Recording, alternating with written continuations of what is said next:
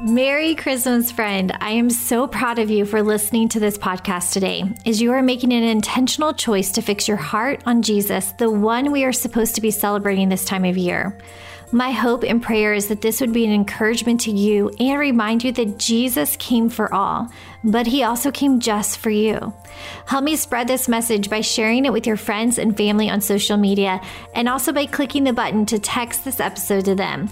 We both know we could all use something that would help us focus more on celebrating that Jesus came instead of getting caught up in the crazy of this time of year. This Advent study is brought to you by Online Women's Bible Study and Online Women's Retreat. If you are looking to grow in God's Word and community, you get a week free to try out being a member at onlinewomensbiblestudy.com.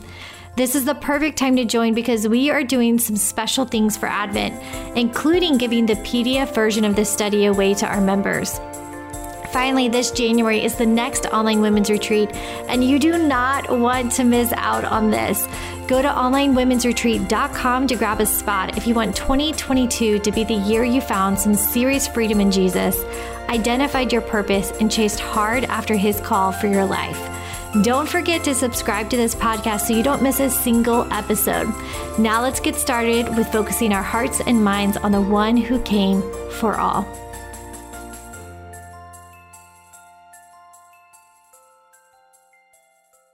For All, Day 18, Simeon with Oshida Moore. Talk to God, praise, repent, ask, yield, then stop and listen. Before we moved to St. Paul, my husband was the associate pastor of a church in Los Angeles for three years. When he was offered the job, we were living in Boston, so we were faced with a question Should we move our family across the country to serve at a church that regular, regularly reached the homeless community in downtown Los Angeles? We did, and our move from Boston to LA ushered in a season full of even more questions. Will we make friendships? Will we be able to balance family and ministry work? What would our daily rhythms look like now that we're no longer dealing with snow five months out of the year? What about my calling to be a writer? It felt like everything was unstable and out of my control.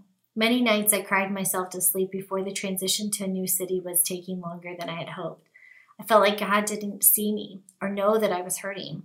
Even worse, I wonder if God forgot that I promised to never leave or forsake me. Question Have you ever felt that God has forgotten you? Describe the circumstances. In the weeks following our move, I would text my friends back in Boston and ask for prayer or a virtual hug because I was so I so wanted to see God in the midst of all the questions and all the instability, but I couldn't. One day after a teary text conversation with a friend, she picked up the phone and called me to say she was praying for me, and she felt the Lord wanted me to tell her to tell me, Oshida, the reason of transitioning is going the season of transition is going to take time, and that's okay. Lean into the love of Jesus right now. Be patient. God sees you and he knows your needs. In a nutshell, my friend was encouraging me to wait well.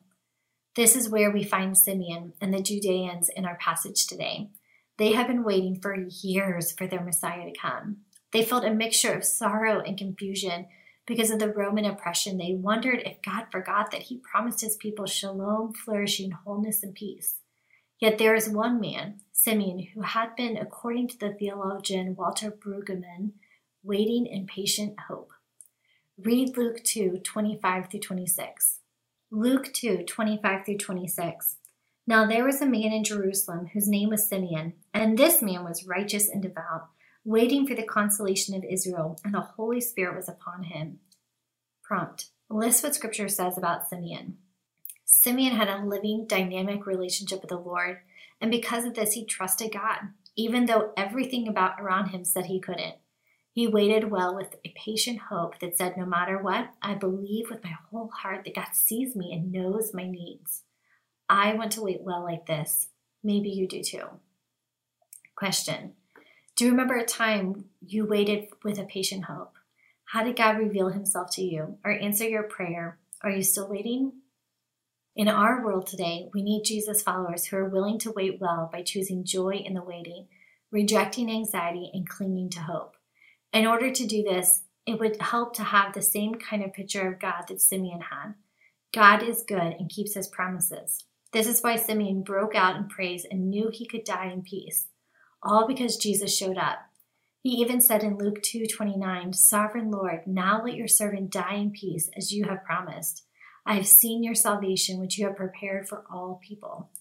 He held in his very hands the evidence that God sees, God knows our needs, God answers prayers. He's trustworthy and full of integrity.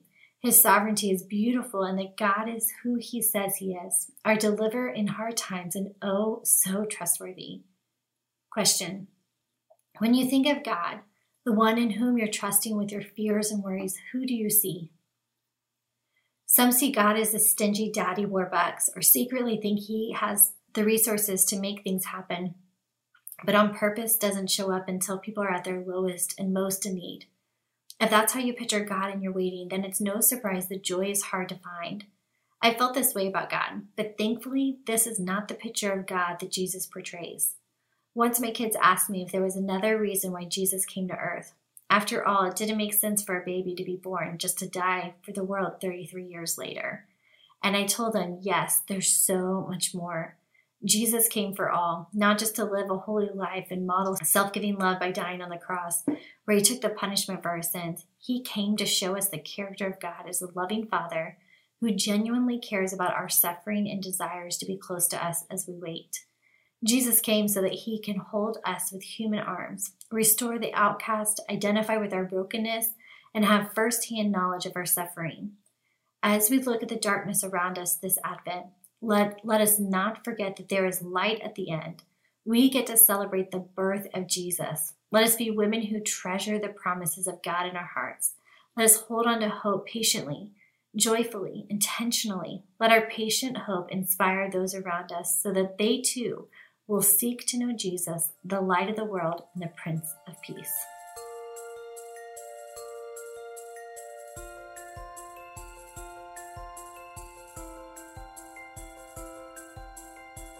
I hope that was encouraging to you. Remember that Jesus came for all, but he also came just for you. It would be so helpful if you would leave a review of this show, plus share this with your friends and family. We want to encourage as many people as we can with this free Advent study. As a reminder, if you are looking to grow in God's Word and community, you get a week free to try out being a member at onlinewomen'sbiblestudy.com. Finally, this January is the next online women's retreat, and you do not want to miss out on on this.